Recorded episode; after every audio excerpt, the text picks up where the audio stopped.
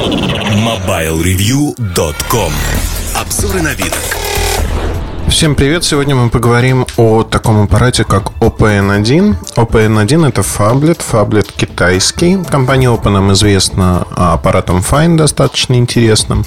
819 R819 моделью, которая имеет небольшую диагональ экрана и поэтому многим нравится. Но а, для производителя очень важно зарекомендовать себя как некого создателя новых технологий для того, чтобы прорекламировать себя и повысить продажи за счет этого младших моделей.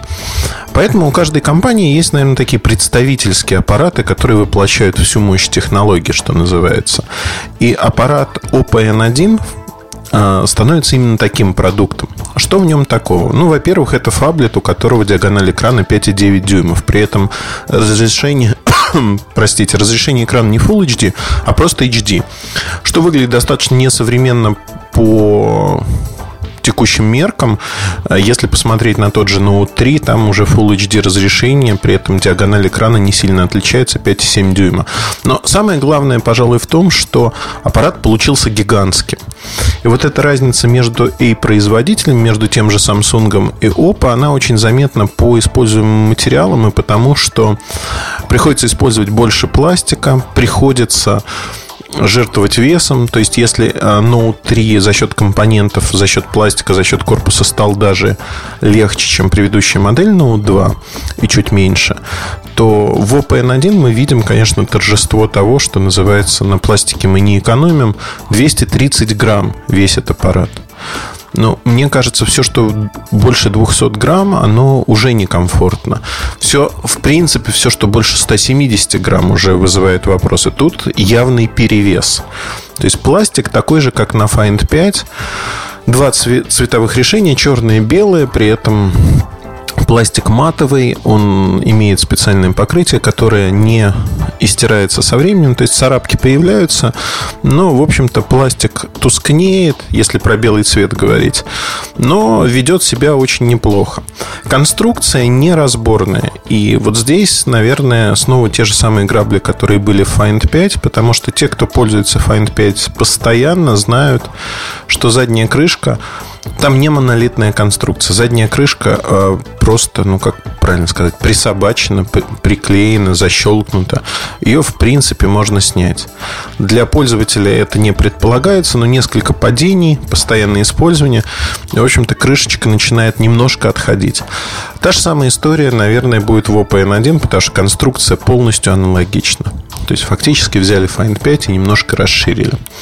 Если говорить про начинку, то с начинкой здесь, в общем-то, все достаточно стандартно. Snapdragon 600, поддержка LTE для Европы и Америки. В Азии, соответственно, это местные частоты, не LTE. И, э, в общем-то, 2 гигабайта оперативной памяти, 16 гигабайт встроенной памяти. Вот здесь мы натыкаемся на первое, знаете, такое противоречие, как мне кажется. Нет карт памяти microSD. Ну, вот их нет вообще. И это огромный минус этого аппарата. То есть вы э, привязаны к тому объему, который производитель изначально установил. Это объем очень небольшой. Объем очень небольшой. Как мне кажется, необходимо э, сделать намного больше для того, чтобы пользователю было комфортно. А среди других недостатков, ну, наверное, тут кто как посчитает. Это назвали достоинством на презентации аппарата.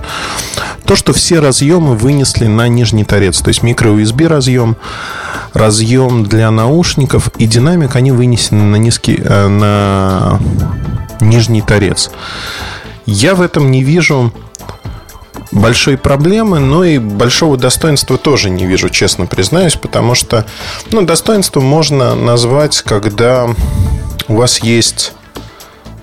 А как правильно это сказать-то? Как сказать мне правильно эту фразу? Достоинством это может быть только в одном случае, когда вы привыкли так носить аппарат. Учитывая, что аппарат очень большой, его надо будет вверх ногами переворачивать в вашем кармане. Ну и, в общем-то, в карман рубашки он не поместится. То есть это внутренний карман пиджака. В джинсах его носить уже неудобно, потому что он достаточно большой. Аналогия, наверное, Мега 5.8, Мега 6.3 от компании Samsung. Они такие же большие. Ну, вообще гигантские аппараты. Поэтому мне кажется, что Oppo N1 в этом аспекте становится так своего рода рекордсменом. И вот этот рекорд, он э, смотрится достаточно отрицательно. Едем дальше. А, вообще, когда я говорил в самом начале о том, что надо показать некие технологии, возможности и прочее, вот как театр начинается с вешалки, и когда вы приходите кому-то в гости, вы видите сначала прихожую, дверь, пытаетесь оценить. Также коробка для Oppo всегда была важной частью составляющей имиджа. В Oppo N1 коробку сделали очень классную. Она чем-то напоминает коробку от Apple TV. Такой квадратик белый. Открываете, внутри проложено пластиком под кожу, с тиснением под кожу а, такими прокладочками. И, в общем-то, выглядит очень все красиво. Хорошие наушнички в комплекте, не очень дешевые. То есть красивая упаковка. Но как только мы отталкиваемся от упаковки и идем дальше, сразу, в общем-то, понимаешь, что компания попыталась сделать упор так же, как Nokia, на фотографические особенности модели, то есть на камеру. Так же, как Find 5, используется Sony Exmor модуль а, с обратной подсветкой, 13-мегапиксельный модуль, но здесь очень сильно поработали над камерой. И поработали в первую очередь техническими решениями, а именно, ну, во-первых, взяли такую вещь, как э, изменили линзы, изменили объектив. Если большинство смартфонов имеет конструкцию из пяти линз, здесь конструкция из шести линз. При этом линзы имеют специальное просветление, то есть они пропускают больше света в теории. На практике это незаметно на фотографиях. И вот много-много всего этого нам рассказывали на презентации. У меня была возможность поиграться с аппаратом, почему я и рассказываю в обзоре, поиграться достаточно плотно и долго. И здесь, в общем-то, у меня сложилось такое впечатление, что, к сожалению, сегодня камеры это не только железные составляющие. Ну, вот пример Sony, да, который выпускает модули, но в смартфонах Sony при этом качество фотографий отвратное зачастую. Там мылят, шумят, цвета перевирают. Просто потому, что программные алгоритмы сделаны нехорошо, неправильно. И вот здесь, наверное, можно говорить о том, что в случае Oppo произошла ровно такая же ситуация глядя, например, Find 5, изначально Find 5 снимал не очень. Потом с каждой прошивкой улучшали, улучшали качество. Сегодня он снимает среднее. А, на мой взгляд, вот э, Oppo N1 тоже снимает средний. Говорить о том, что там вот эти 13 мегапикселей от Sony там что-то решают, ну нельзя. Тут есть еще одна функция, которая мне, в общем-то, не понравилась, но многих, наверное, она подкупит. Во всяком случае, в Китае она вызвала фурор. Камера сделана поворотной. То есть на 200 с небольшим градусов ее можно вращать. Прям вот модуль вращается. Он рассчитан на 40 поворотов в день, то есть больше 100 тысяч э, поворотов можно сделать. Это 7 лет. Вот так можно ее вращать туда-сюда. Это протестировано как минимум, вот минимальное число поворотов. Поэтому можно говорить о том, что э, конструкция с механической точки зрения не сломается, если вы ее не будете специально ломать, выламывать там модуль камеры или делать что-то подобное. Но самое главное, пожалуй, в этой истории то, что э, камера, когда вращается, вы можете держать не привычным хватом телефон, когда фотографируете, а так скрытно фотографировать. Больше того, именно для скрытной съемки сделали О-клик. Это такой пульт управления, где вы нажимаете кнопку, вот телефон лежит у вас на столе, а вы нажимаете кнопку, и он начинает фотографировать или видео записывать. Ну, я не знаю. В Азии, в Китае это вызвало действительно ажиотаж. Причем показывали на презентации, показывали ролик, где э, сидит за столом девушка, и ведущий говорит, вот вы не хотите показать свой интерес к этой девушке и скрытно ее сфотографировать. Вот у вас есть пульт, у вас есть телефон, вы можете это сделать. Мне кажется, это немножко то, что называется в английском языке фрики. То есть это немножко какая-то болезненная вещь. Фотографировать незнакомых людей, пусть это будет супер красивая девушка, но вот так фотографировать незаметно. Ну, не знаю. Мне кажется, если вы не можете это сделать незаметно, то незаметно, ну, ну возможно, но опять-таки есть в этом что-то ненормальное. Но, тем не менее, вот такая возможность существует. И если говорить про камеру, ну, надо дождаться коммерческих образцов. Я не думаю, что что-то изменится а, там глобально, но, тем не менее, давайте посмотрим. Другие инновации, которые засунули буквально в OPN1, это тач-панель на задней стенке. То есть на задней стенке есть прямоугольная панелька, э, сенсорная, нажатием на которую можно запускать те или иные приложения – листать страницы, фотографии в галерее. Одним словом, делать какие-то простые вещи. А, слава богу, ее можно отключить в меню, потому что аппарат большой. Когда вы берете его в руку, а, палец, а, указательный палец невольно ложится на эту панель и начинает происходить там по умолчанию, когда держите долго, запускается камера.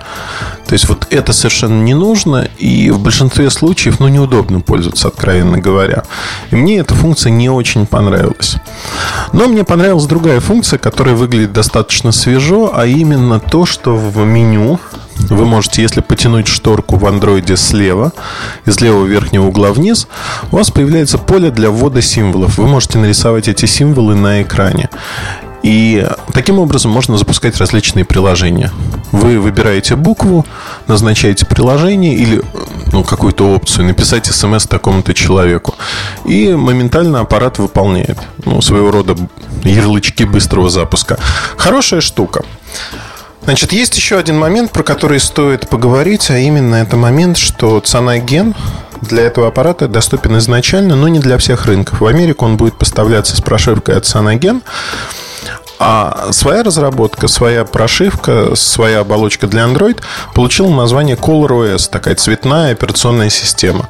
Она достаточно забавная, интересна. В общем-то, предыдущую версию без названия мы видели на Find 5.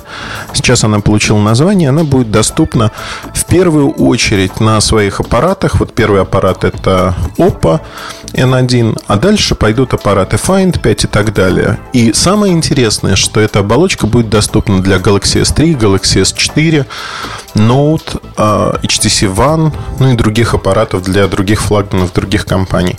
То есть вы сможете поставить оболочку и пользоваться ей на флагманах других компаний. Своего рода реклама для Oppo.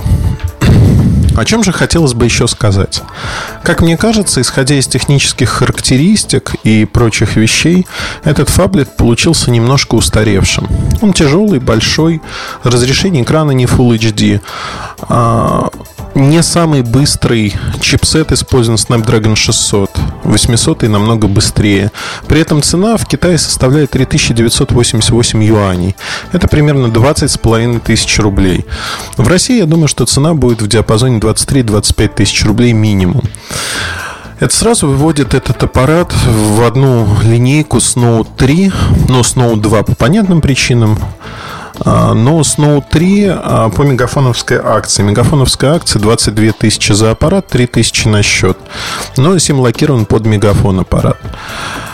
И вот здесь, конечно же, возникает сразу ответ, что Note 3 выгоднее во всех смыслах. Там 32 гигабайта встроенной памяти изначально. Нормальная камера 13 мегапикселей, которая по умолчанию снимает все очень и очень неплохо. Есть э, стилус, который расширяет возможности, чего нету вот у этого аппарата в принципе.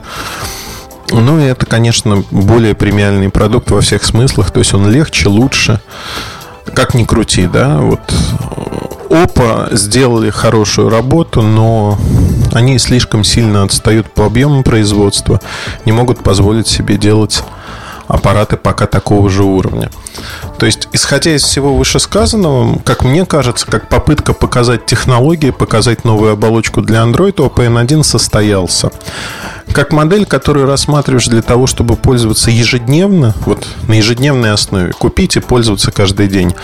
OPN1 вызывает у меня смешанные чувства. Тяжелый, не очень удобный, работает два дня, то есть столько же, сколько Note 3 при той же нагрузке примерно не сказал бы, что вот вызывает у меня какие-то очень теплые чувства, потому что много недостатков.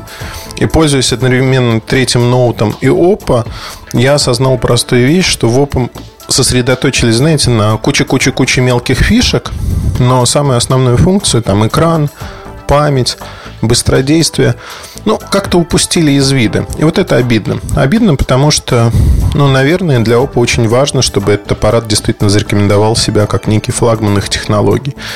По сравнению со многими китайцами, ноунейм китайцами, действительно аппарат получился интересным.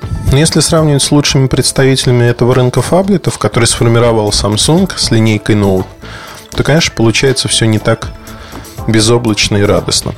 Вот такие мысли. Первый взгляд доступен на сайте или будет доступен в ближайшие дни. Так что заходите, смотрите. Там есть что обсудить, посмотреть фотографии, примеры видео. Удачи, хорошего настроения вам. С вами был Ильдар Муртазин. Подписывайтесь на наши подкасты. Пока. MobileReview.com